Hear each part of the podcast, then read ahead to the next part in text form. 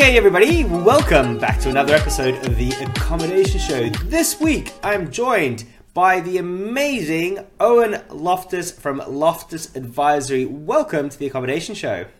Thank you, Bart. Great to be here.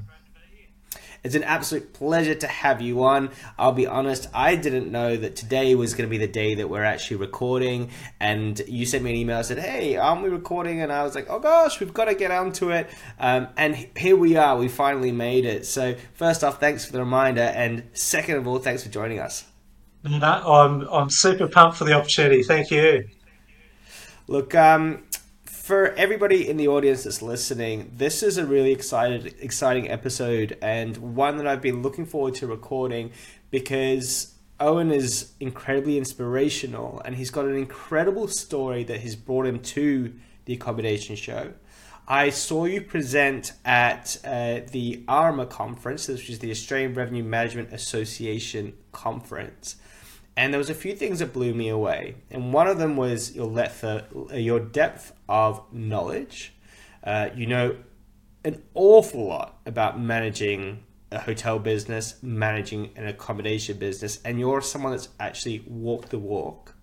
And the other thing that I'm going to tell everyone in the audience is what is great about you is that you can make a topic which might not be the most interesting, interesting and command an audience. And I think your presentation was an hour and a half. Is that right?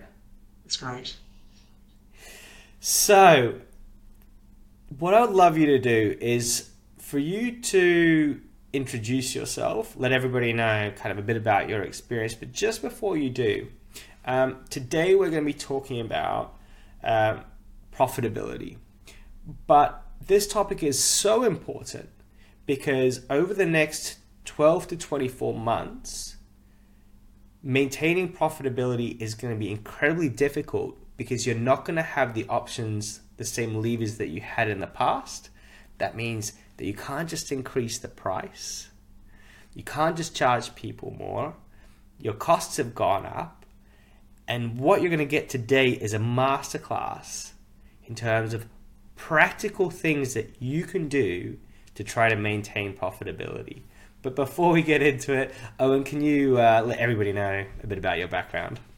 Sure. Uh, thank you, Bart. Firstly, for the introduction, uh, very kind. Um, so, my background, 1993, uh, I'm going to go back to. Uh, some of our audience probably weren't even born uh, in 1993. I started as a porter in a hotel uh, and it was one individual hotel in the uh, at that time. Uh, by age 21, I was running my first hotel, uh, porter to running it, and about uh, 25 staff uh, within about a year and a half. Right place at the right time. We did quite well. Built a second and third hotel within four to five years. Um, and the rest is history. We built six hotels. We had a goal to build a new hotel uh, every four years, which we did. Built six hotels, uh, and uh, I later became CEO of that hotel group called Majestic Hotels in South Australia. So we built our own hotels, uh, got them up and running, and uh, retained those hotels over time. And the interesting thing for me was when I became CEO in 2010 was how do I achieve more profit now that I can sit in the back office and strategize. And I obsessed for 10 years about doing that. Uh, my original goal was a million dollars a year in efficiencies I had to find, and I did that for the first two years. Then it got tougher, uh, and then I was finding around about 300 to 350,000 a year. Did that right up till COVID finished up uh, and now consult running Loftus Business Advisory, which I've done the last year, with 148 ideas to build profit in accommodation businesses. Uh, I developed that over a decade and now I share it with my clients. And uh, we've generated $5 million uh, per annum in profit boosting recommendation to my clients. Best job in the world. Yeah, that's incredible, and that's one of the things that I find quite confronting. Actually, is that like you have so much experience, and I'm gonna I'm gonna go back because I want to ask you about how you go from being a porter to running a hotel so quickly, and then and then and then that part of the journey. And we won't spend a lot of time on it, but I'm very curious for those of those that have followed that kind of path of that journey. But uh, when we talk about consulting, and you know, especially oh, you've been a CEO and you've done so much. How could I possibly afford a consultant to come in? When we think about consultants, we think about the KPMGs that are, I assume, incredibly expensive. But I've talked to you, and, and I know that you're all about finding profits. So the justification in terms of any costs for yourself, it's kind of there regardless. So it's a, a win-win business proposition that you offer. Absolutely, but and thank you for bringing up the point. When I when I first had the ideas, I left the hotel group with uh, no clear plan, to be honest. Uh, and then the phone kept ringing. People wanted me to help them out with their business, so I'd go and help them. And you know, I think, now what am I going to do? And the phone kept ringing, so it became clear uh, that uh, to become an advisor, I prefer to call it than a consultant.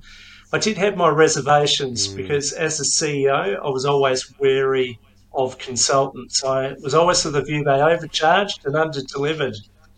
So when I went to the dark side and became one myself, um, my objective, and I remember my wife uh, suggesting, she said, come up with a guarantee model. And I do. So I guarantee a five to one return on my fee or I don't charge. Uh, and that's the sort of advisory that I'm comfortable with. Uh, but most importantly, that my clients feel comfortable to engage me, so give me the opportunity to find them the results. So, yeah, my fee I've got to find five to one return or greater. I average about fifteen to one.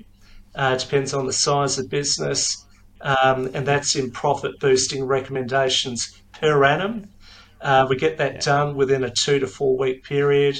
Um, I haven't had to refund anyone yet. So it's, um, uh, again, $5 million found it for my clients so far. And that's, that's the, the amazing thing. I mean, you know, I don't think you have to oversell that proposition at all. It just makes a lot of sense. And I think that you're quite a pragmatic person in terms of the way that you approach things, even approaching our conversations. Um, when we talked a few months ago at ARMA. But do you think, uh, and I'm kind of stretching here a little bit, do you think that's part of getting from being a porter through to managing a hotel, or what was that kind of? How did how did that part happen? Uh, long story short, as a porter, um, uh, towards the end of being a porter, I was called in by the owner of the property, uh, called in uh, to be let go, to be fired because I was being accused of stealing company records. Now, what I was doing, uh, me being the wide, wide the way I am, uh, I, I, would catch the train to and from work. This was in Adelaide, and I would take the night audit home and study it on the way home and on the way to work. I wanted to learn the financials, uh, and here I was as a porter. Yes, uh, I was borrowing comp- company information to teach and develop myself. I wasn't stealing. They presumed the records never uh, returned, and understandably to them, it didn't make a whole lot of sense why I was borrowing company information. So uh, when that was discovered, um, all of a sudden I was fast tracked uh, from porter to front desk. Uh, and then the right place at the right time. Within a, year and a half, I, I was running my first hotel. And I think that one of the best pieces of advice that I ever heard, I don't know if it was um, Bezos or Musk, it definitely wasn't Musk, but one of the leaders out there said that one of the key things you're looking for in a new employee is someone that has like a natural curiosity they're curious about the business, and those are the best employees that you can get because they're the ones that are going to invest themselves in it and want to figure things out, just like you had there. Yeah, absolutely. And when the greatest confronting challenge uh, is either presented to you or you hear about it indirectly, put your hand up. And um, mm. we had uh, opportunity after opportunity that everyone else would sit on their hands.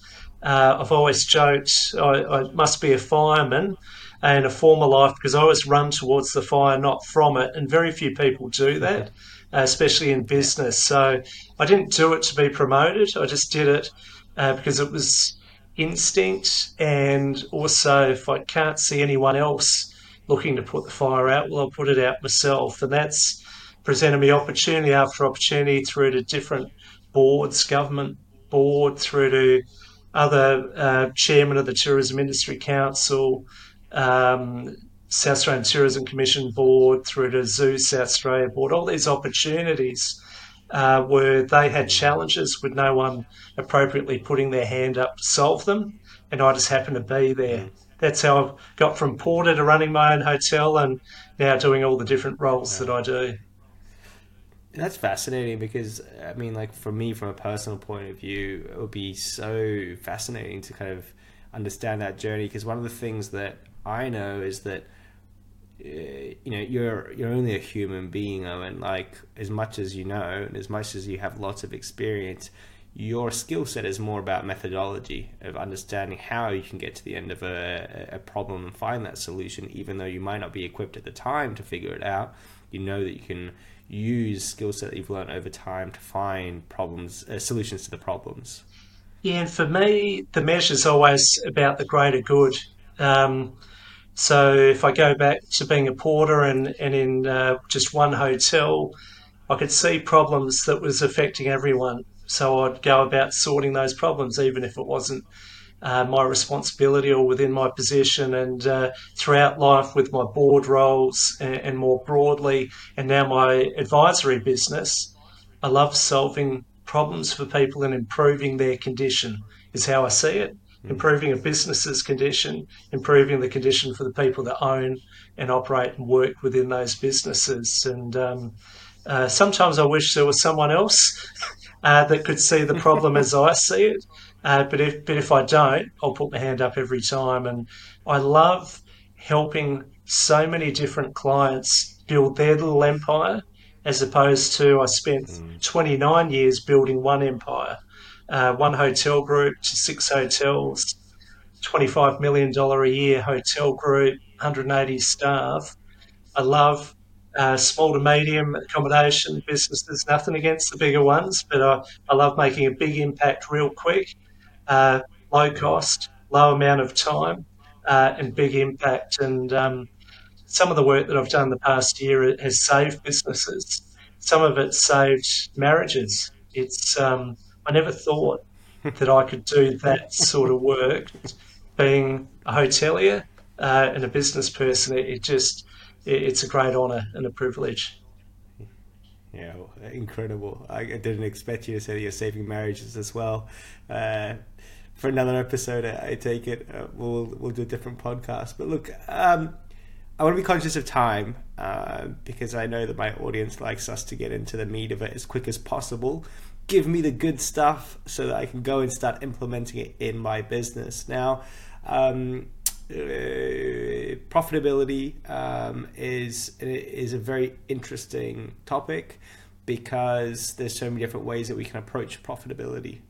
Um, and I'm not going to put the words in your mouth because I know that you've got the better answer for this than I do right now, and probably ever will. But uh, there's genuine concern um, out there from a lot of people about rising costs uh, due to inflation um, staffing costs, um, all at the same time as uh, demand uh, either stabilizing or going back to what it was a number of years ago. And you have a lot of business owners who may not be panicked right now, but might be coming into being a bit more uncertain, a bit more panicking. A lot of business owners that are starting to cut on their spending or even starting to cut out staff. Um, and there is genuine uncertainty. And I kind of equate it to those first six months of when the pandemic hit, where everyone's just like, what do I do? And here we are again. Uh, and I already started talking about this with um, some other hoteliers January last year. So a while ago. A while ago, we already knew that this was coming, but now it's you're getting the effects of it. So uh, I'd love you to talk about some of the things, some of the things that you had written down as to things that you wanted to bring to us today. Sure. Well, firstly, just setting the scene. I, uh, and, and, I know our audience is a wide range of accommodation from an Airbnb operator th- through to a huge international hotel. Um, so I, have sort of tried to grab a little bit of a middle ground and use the example of uh, 40, 45 rooms uh, property uh, of any type. Um, and their costs, on my estimation and my experience in the past year, when we talk about interest rates going up, award rates, superannuation, general inflation, insurance, etc., the average 45 room hotel's costs have gone up $150,000 a year, straight off the bottom line. So if you times that by two, you've got a 100 room hotel, you're down 300 grand if you do nothing. So what I'm really passionate about is, well, then what do you do to fight back to get that 150,000 back? Uh, if you're a 45 room hotel. But then on top of that, not just get that money back and protect that position, then make another 150. So, what I'm going to present today to the audience is five practical tips that none of this is rocket science, but five practical tips that can deliver if you're not doing all of these.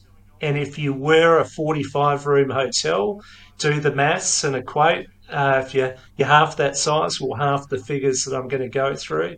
If you double that size, double the figures, then it will add up to 300,000 a year. It's five ideas. They're five of my 148 ideas that I've got um, that I've developed uh, over a nearly 30 year career in hotels. So I've picked five for the audience today. And uh, shall I get into them, Bart? oh God! I'm gonna have to cut this out, aren't I? I took your breath away. I just got to. I'm not going to cut this out. I'm not. This is staying in there.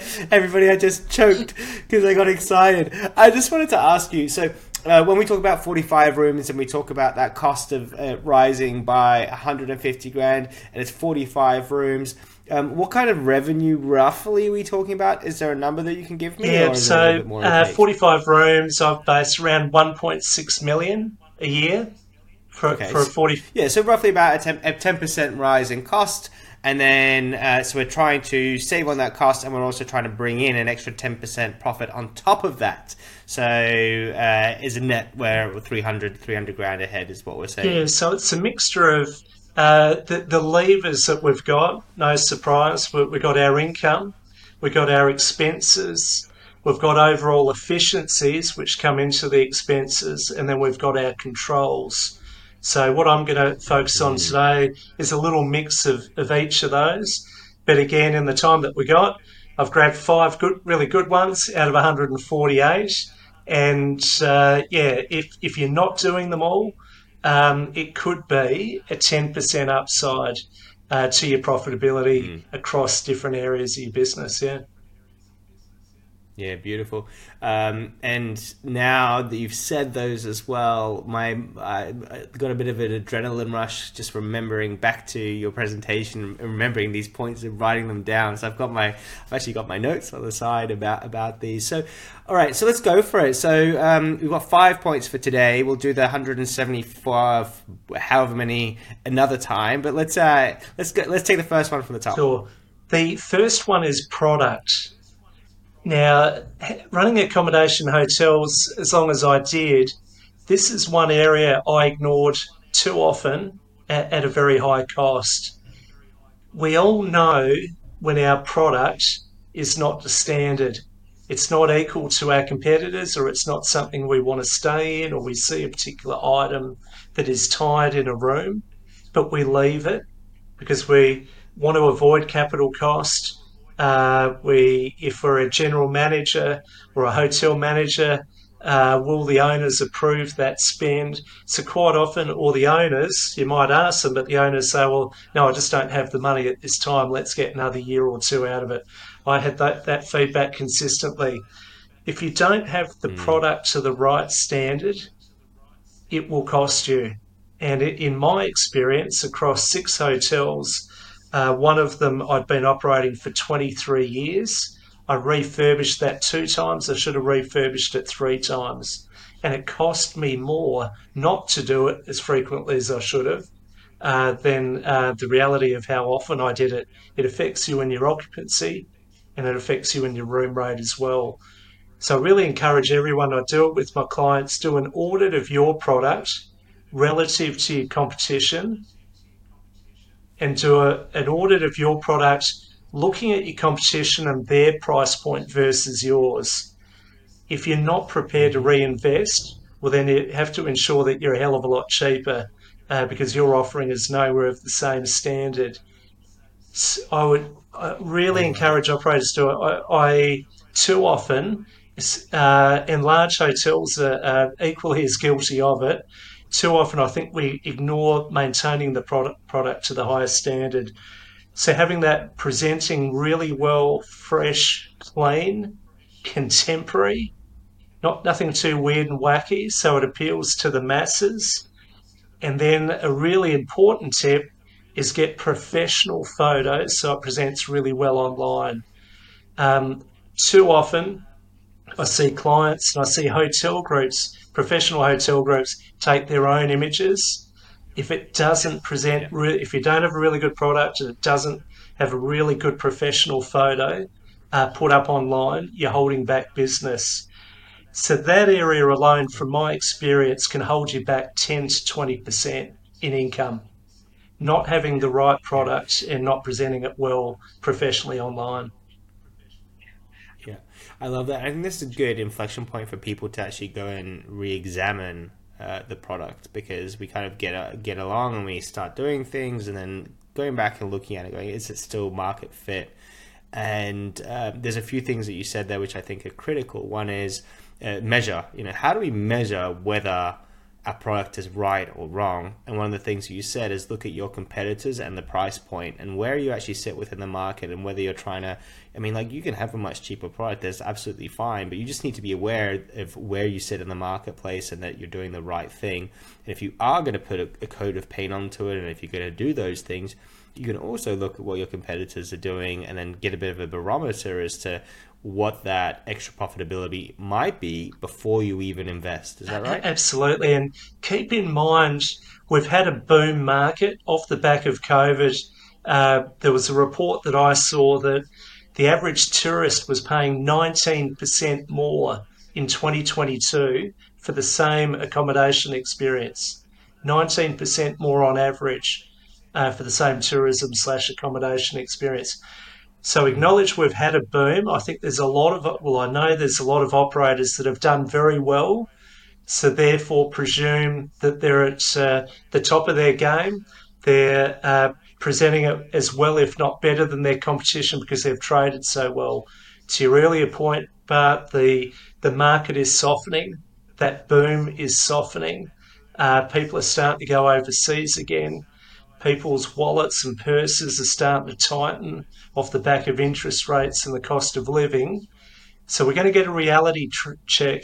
My view, it's happening now, and we'll get a quarter of that uh, July, August, September, and then we're operators are all of a sudden going to notice two things: how do they really trade against their competition? Are they overcharging? Should they have reinvested? But also all those costs that have gone up all of a sudden it will become apparent because before you couldn't see it because there was so much income flowing through. But um, you're back to uh, if you reinvest in your product, firstly, you've got depreciation. So you get to write that off over a period of time, and some of that you can accelerate, especially for smaller businesses. But the second one is your customers will stay more often and pay you more if you do it. So you get you get the money back two ways. it's to not do it costs you in, in, in many ways. And then, which is a scary prospect, actually. Um, what you're asking people to do is potentially to invest in a business when things might be going in, in the wrong direction. Yeah, so for me, the market is softening, but it's going back to normal. Uh, and th- this is where I think a lot yeah. of people are missing the point. They've a lot of people aren't recognising a boom for being a boom. They just go, gee, that was a really good period, but it was a boom. Uh, a softening doesn't mean that the bottom's dropping out. It uh, the analysis that I've seen uh, is that it's sort of going back to 2019, 2018. The bulk of good businesses were very profitable through then. It's just not as profitable as we saw. A because there's a softening in demand, B, that'll affect on pricing and occupancy, but C, our costs have gone up like never before. Interest rates mm. uh, for many businesses come off uh, fixed interest rates on a variable. Some are seeing it three to four times what it was. Uh, two award rate increases over 5%, superannuation going up half a percent a year. Insurance, if you can mm. get it, you're paying 20 to 30% more. Uh, and then all the inflationary costs. Um, and for a hotel, we talk utilities and other, they're 10, 20%. Our industry has been hit like no other uh, in terms of uh, demand fluctuation uh, and cost pressures. Uh, it, it's it's a double whammy. But in saying that, and I'm an optimist, there's still enough customers around. We just got to tighten up and be uh, reinvest into our business, uh, but refocus on our business and protecting that bottom line.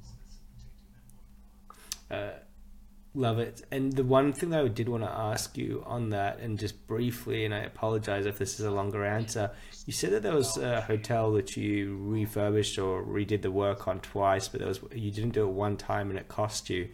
Uh, how do you know that it cost you?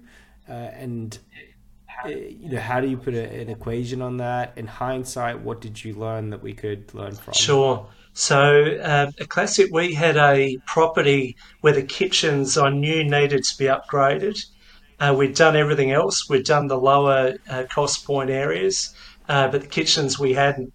And we measured ourselves against the market. What was the RevPAR growth for our comp set over a particular period of time? Uh, and we noticed that our RevPAR performance was dropping no matter what we did with pricing to drive demand to optimize. It just wasn't working out over an extended period of time. Meanwhile, we kept getting customer reviews that our product was looking dated.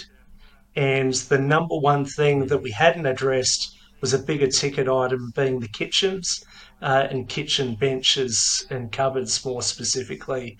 It was a property built in uh, 1997, uh, and this was around 2012, 2015. So, an interesting thing, I did the analysis. I went, well, what's the cost to upgrade that? Then I spoke with a valuer because I knew the last valuation that came through uh, said that uh, the one thing holding back the valuation result was not our performance necessarily at that point, but it could be, uh, was the dated kitchens. So I said, well, if I upgrade those kitchens and I showed the valuer, here's the stone top, etc., I'm going to put in, how much could the valuation go up? And they said conservatively half a million dollars. In my head, I went, great, because the cost is $120,000. So I put that to the owner and we got our new kitchens in. Uh, the valuer wasn't far off, increased the valuation 450,000 and we spent 120,000. We lifted our room rates $10 uh, and we got it. Our occupancy held, if not increased slightly. Um, so, uh, looking at your customer reviews first and foremost, understanding how your customers are actually perceiving your product or seeing your product or experiencing it against the competition. If they're saying it's dated, it's dated. Um, have a look at your competition and uh, what are they doing? How can you economically catch up, if not pass them, um, and then reinvest for performance? Uh, re- really critical things. So, um, now I, I we became a bit notorious for delaying refurbishments because we're always focused on building the shiny new thing. Um, uh, then we got more focused on organic growth. We still want to grow with what we got. We can't just focus on the new, and it, it's uh, paid dividends. Mm. Yeah, love it. Okay, let's uh, let's keep moving. Uh, like I, I could talk about that for ages, uh, but uh, let's get on to the other points because uh, everyone else is probably sitting there listening. Like, come on, get on with sure. it. Uh, what, what, was the next one on your next list? one for me? again, it was a big learning. I thought a great area I can save is not update my website as often, and it cost us dearly. I did a check one day. Our business was dropping off I had a sales and marketing team of six full time people. I assumed they were on top of their game. Um, and then just one night, I mm. thought, I'm just going to do a Google search of my own properties with a key search term, accommodation Adelaide. And I'm hopeful that I've seen myself on the first couple of pages on the Google search. had six hotels. The first property I did a Google search on, I got to page 10 and I gave up. I couldn't find us. Page 10. I went to the next property, we're on page six, and, and so on. Um, then I went to a friend of mine who's a web developer and I said, Here's this problem. Do I need to do paid search? What do I have to do to get it back? And he said, When did you last upgrade your website? So I said, I've no idea. I'll find out. Came back and I said, It was four and a half years ago. And, and he said to me, oh, Eoin, every two years, promise you'll actually shelve your website and build a new one. In that, you opt- mm. you're fully reviewing it. You're looking through search engine optimization, all the key search terms metadata, all this stuff. I don't I profess to be an expert. Uh, we did all of that. We did the investment, uh, and bang, um, it, it took a little period of time, but then we kept jumping from uh, that one particular property I did find us. We're on page 18. Then we went to page 12, we went to page 8, moved to page 5, 4, and it took a period of time through searches and organic for that to, to increase. Mm. So, are you visible? most people are buying our product online. We don't want to be uh, visible via an, an, online travel agent. We want to be visible via our own website as well. So, uh, at the least, I said to him, What's the longest I, sh- I should leave a website from being revamped? And he said, Two and a half years. So I said, Between two and two and a half years, I've got to do it. And he said, Absolutely, it's a must. So I say that to all my clients now. It's the first question I ask When did you last? do a major overhaul or replace your website. Um, it's outside those two and a half years. Then we do a Google search on all my new clients. So if they're you're in Sydney, uh, I would do accommodation Sydney, and then where are you? Do you show up? Or if you're in Tamworth, yeah. Oh, sure if you put if you put the location in and if it's not showing up then you're in big trouble right? Like if you just put accommodation sydney then then i'd say that's a little bit of an unfair Tamworth. metric or barometer because it's like you know but if you put the actual location and you're in that location and you're not coming up geez like like get on the phone to me immediately because there's an opportunity. And that's what you're trying to do is you're trying to find those low hanging fruit which is what you're seeing right now. And that's one of the major ones that often gets overlooked. And I think that one of the biggest issues is there's a massive lack of trust and knowledge because everyone's had a really rough experience building a website. It's just happened to everyone.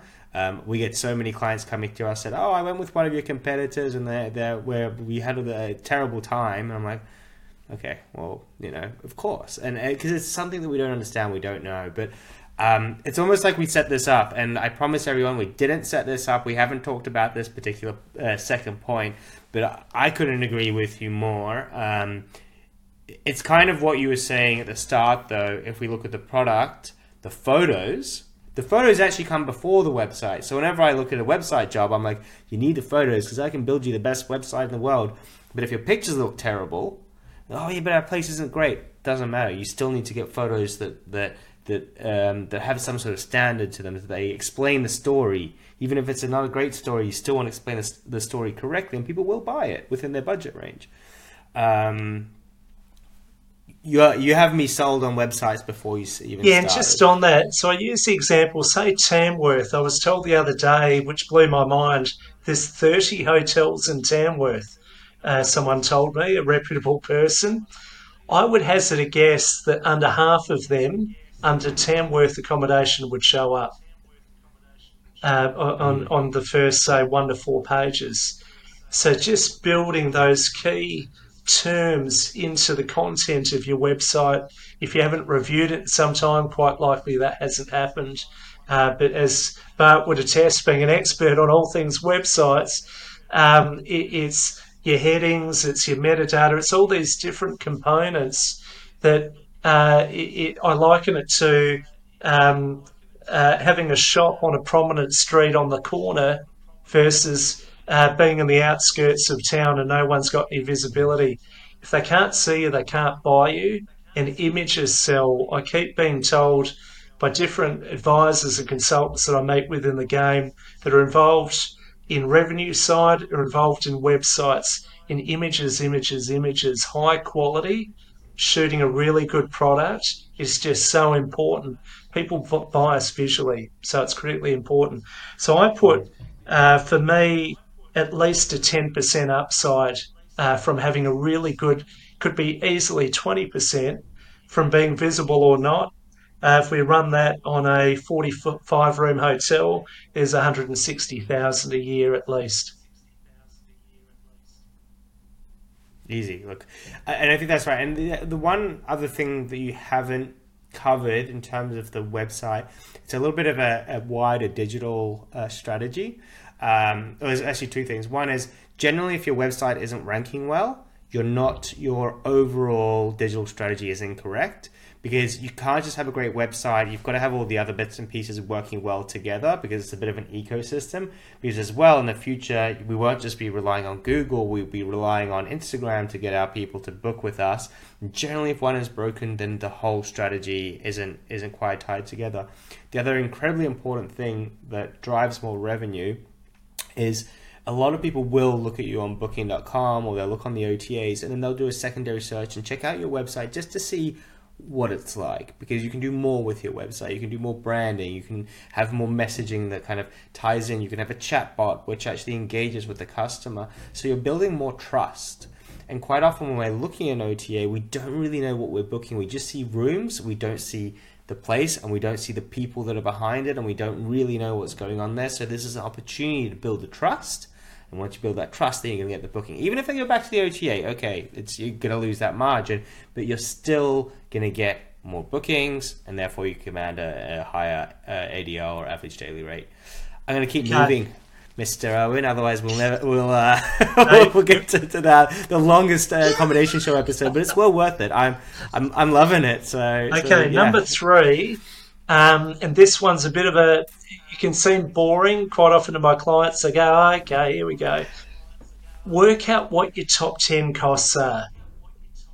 Your top 10 costs will cover at least 80%, 85% of your total costs. Work out your 10 highest costs and then for the past year, and then work out the increase in each of those top 10 cost areas compared to the previous 12 months.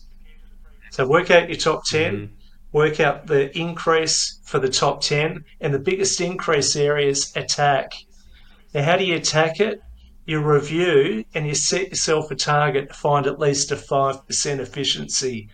That could be restructuring, that can be repricing, slash uh, tendering. Um, it can be a review of how you operate generally. It might be a different strategy regarding um, uh, how you procure, etc., etc. So again, I set myself a goal with our group. It, our group costs a bit over ten million dollars a year to run, and I was trying to find a million dollars a year, so ten percent, and I found it. Wow. If you really focus on your top ten, I think we all pick favourites and we go, I'm just going to decrease my stationery spend. Okay, we might spend two hours on that and save $500. But I, I assure you, if you, uh, hopefully you're not sponsored by lift companies, but are you? Not no, yet? Not, okay. Not yet. And probably never uh, again. Uh, I'll cross that off the, the lift list. service agreements have significant margins in them. Uh, I was able to get a 50% saving on my lift service agreements, which uh, absolutely blew my mind. I think I shared this at the ARMA uh, conference. So um, identify those the biggest spend areas because you'll get a better return on effort and time by putting hours into that versus hours into very small cost centres. And uh, again, I was finding first year I found my 10%, second year I found my 10%, then it got harder. Um, and then I was finding three, four percent a year uh, thereafter. So I suggest everyone do that process and try and find five percent. Is the challenge that I set you uh, for a forty-five room hotel. Uh, that would save you uh, around about fifty thousand dollars a year. this one here, I think maybe it's just me. It's probably the most impactful because the the other parts I talk about all the time, but within our business, we don't really talk about um, saving on cost. Uh, and I like it how you've just equated the different things that you can do because I think people see cost saving as quite linear. It's like you've got to either cut it or not. And they might not go, oh, hold on a second, my agreement with the electricity provider, my mortgage, my bank cards, you know, all these different things that are costs that are there, which we might not have reviewed and tackling them from that perspective of, of, the top 10 and then going okay do we have any room to go back and really think about this? And i think that the the one thing i was going to ask you when we look at these top 10 it's not just about writing down these costs it's really about i guess thinking about these problems in a different way than we're normally used to. How, how do we go about that? And i can imagine that this is a I mean, could you could you teach a half day workshop on this particular uh, subject, or is it is it a bit shorter than that? Uh, it, it definitely can. It's um, uh, for me. So it's a half day with clients that I go through. It takes half a day to go through the 148 areas. Generally, the most common question I'm asking to each line on the P and L: What are you doing there, and when did you last review it? Now, the common mm. thing that keeps coming up uh, and I was guilty of it running hotels as well. In as accommodation providers, we're so revenue centric, we're not cost centric. Um, and when I ask my clients why, they say because I run out of time. I run out of time, and others have said I run out of energy. I know I should, but I don't get around to it. I, I, I have to focus on revenue. I have to focus on my pricing. I have to focus on my occupancy. I don't get the time for the cost. So that's why I put up this simple idea of grab your top 10. That's where you get the biggest impact. But also, it's to encourage people to do what they know instinctively they should, but they didn't get around to. Put aside half a day to do it, um, and it will pay dividends. And it's it's questioning each area.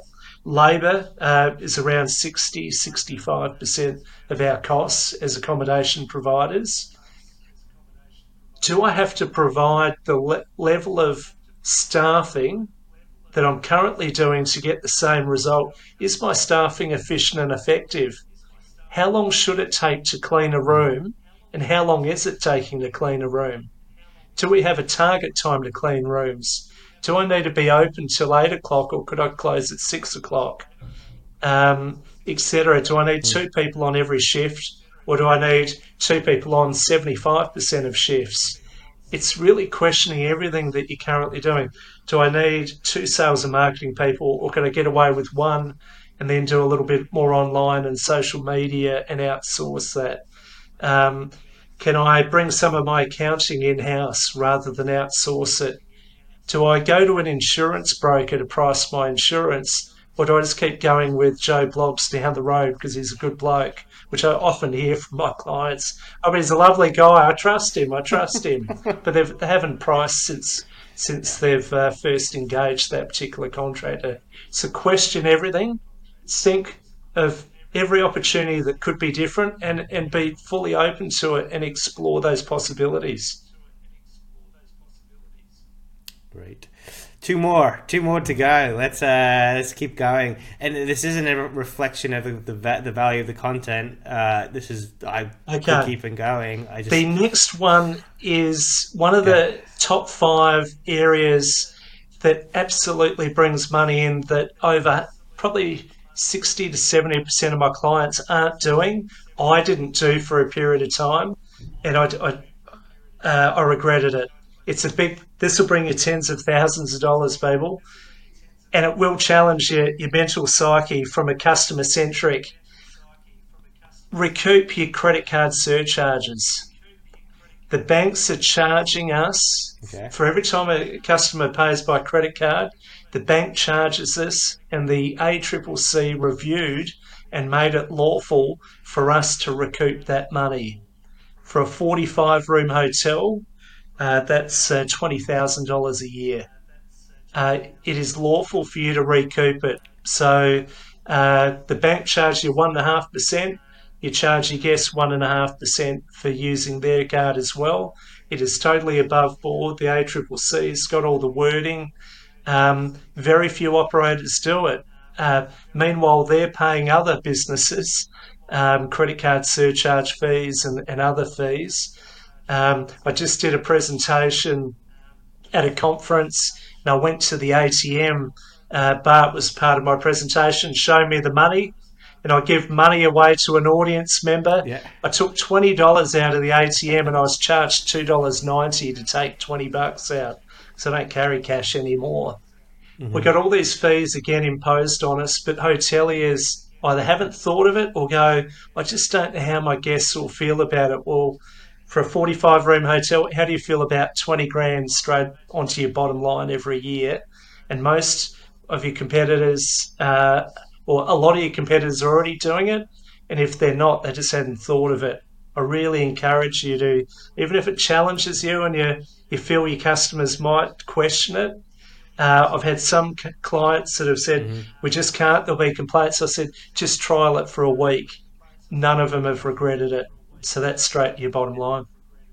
Yeah and that's a that's a very interesting one, and I think that this is a big, uh, it's a kind of like a cultural shift which has happened, particularly in Australia. In the US, it's pretty solid and be there for a while uh, tipping tax surcharges and everything like that. I think even in the US, from what I'm hearing from everyone, it's got a little bit too long in the tooth now. The the customers are starting to get a bit shitty with it. Just going, come on, you know, like it, whatever that cost was at the start, now it's almost triple. And you know, uh, I saw a post from from a friend of mine, and all of a sudden, a burger and chips is, is no, a burger and a drink is thirty dollars. So so that it can add the other way, but um, I think uh, the negative repercussions aren't going to be significant enough, especially in this day and age, to to to have to worry too much about what. yeah, we're talking one and a half percent. I booked some tickets to a show, and I was paying three and a half percent as a booking fee. Uh, unfortunately, it's become part and parcel. But again, it's law where, where the the government has determined uh, almost that we should recoup that expense. The banks have mm-hmm. imposed it on us.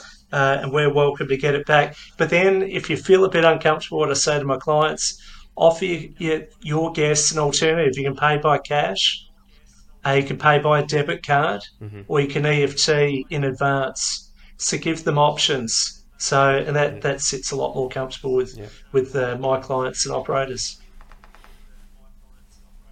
There you go, money in the bank, money in the bank. Um, okay. What's next? The What's fifth the one, one, It seems so obvious, uh, but again, very few businesses do it. Uh, when I did it, I had a property in regional South Australia that did really well Monday to Thursday inclusive, did really well Saturday, but not Friday and Sunday. We put a 50% off second night offer to our guests that stayed on a Saturday night. Uh, if they're there on a Thursday, stay on a Friday. If they're coming on a Monday, we'll come on a Sunday. It's so obvious. We increased nearly 10% our turnover for the year by discounting the second night where we had these vacant rooms. It makes more efficient your cleaning costs. Guests have a better stay, better economic benefit to your town and the region that you're in. It's a win, win, win, win, win, but very few do it. So the secret for us in doing it was wait till they book the one night. Don't put on your website and then you ring them. And then go back to them. You give them a call. Notice that you book Saturday night. Would you like Friday or Sunday for 50% off? Do the personalised bit. We had a conversion of about 40, 45% would grab the extra night. It was huge for us, uh, lifting the occupancy on those shoulder nights. And if you uh, want to automate it, you can as well. The tools are so good nowadays, and the automation side of it would be either to send an email, but you can also send them a text message. Text messaging automatically is so easy nowadays. What you do is you just connect it through to your PMS. Uh, if the PMS doesn't have that functionality, then you use Zapier or some sort of tool to then send out an SMS message saying, "Hey, you're checked in for X date." You can get a fifty percent off on the on the second night, and it can it can definitely automate it all for you. And there's just so much money on it. This is probably one of my favorite ones um, in terms of just the simplicity of the task. Uh, and especially if you automate it, you don't even need any extra. You know, it's it's it's a few hours worth of labor actually to figure out. Um, and then you're. It's you a great point. The other reason, uh, if you do call, we would upsell a room as well. So we're not only trying to grab that shoulder night, we knew that we were discounting the second night by 50%. So if we can upgrade them at the same time and they pay for that upgrade fee, then we lessen that discount value. Uh, so so that, that was quite a popular one for us. And the the final one, but it, for me, uh, it's a bit like weight loss. You need to set a target. It's uh, we need to set target. Very few um, uh, businesses, especially small and medium, have a budget or a target. At least have targets for income. What you're targeting for your occupancy and room rate each month. If you don't have a target, you're not aiming for something. Uh, what what is great performance? What's poor performance? So set those targets. Check yourself against those targets. Did I actually achieve that for that particular month? And if you didn't, then it's apparent you've got to have a strategy. How do I counter this and make it up in the following month? And I think a lot of small, medium businesses, they run out of time, but also I think they feel well, that's only for bigger properties. Well, it's not. Any accommodation provider mm. down to an Airbnb running their own property. I, I met with someone recently. I said, What's your, your target occupancy for the year? And they said, To make money. And I said, Well, what occupancy does that equal? And I said, My gut feel, you probably need to be north of 30, maybe 40% to make money. Why don't you set a target of 50% and aim for it? Yeah, but then what am I going to do? Once set that target, then you'll work out what to do uh, and you'll get active around it. So controls are critically important uh, if you're going to in- protect profit uh, and uh, strengthen it off the back of all these other initiatives. Yeah. I, funnily enough, there's actually an episode that went out recently exactly on this, and there was a property management business that went from one property, and they're doing uh, thirty million pounds a year now, so substantial growth. And you know, just a family that that's kept on growing and investing and, and, and building, and they said that a huge part of their growth was the the KPIs, so the key performance indicators. Um, the targets basically, and one of the things that he said is pick the top three to five and start working on those because you can't have a thousand targets that you're trying to tackle at the same time. But I mean, this is how they do it anyway. They have three to five. They go and they tackle those. Once they've kind of figured those out, then they they'll add Yeah, we, the we set, and I think you had questions uh, at the conference, you had a query regarding it, a big, hairy, audacious goal. Having a BHAG and uh, Jim Collins talked about if you can chase one number and be laser like after it, it has to be humanly possible, but of stretch target to achieve. If you've got that one number and everything else feeds into it. So, uh, for my old group that we ran, we had the number 16 that represented a couple of different things for us. And we chased that figure for five years uh, to achieve it. We got there in the end, fortunately, just before COVID. Um, and with that laser light focus on that stretch target, again, I use weight loss as an example. Someone might go, I want to lose two kilos. Okay, well, aim to lose five and you might hit two. Don't aim for two. You might, you, you, you probably won't get there. Have that stretch target. And then, well, how am I actually going to get to that minus five kilo figure? Uh, what are the five things you're going to do to get to that particular point? We did that with chasing 16 mil, and um, it, it's it becomes a driver. It becomes uh, you become laser like because it's a, a very clear objective. So yeah, KPI is a great one. Yeah. And then you figure out how to do it. I remember um, as I was putting together the conference and figuring out the numbers and how many people to come, my sponsors would constantly ask, oh, so how many people are you going to have? I'm like, I'm going to sell out. They're like, what, what do you mean? It's your first one. I'm like, I'm going to sell out. That was my stretch target.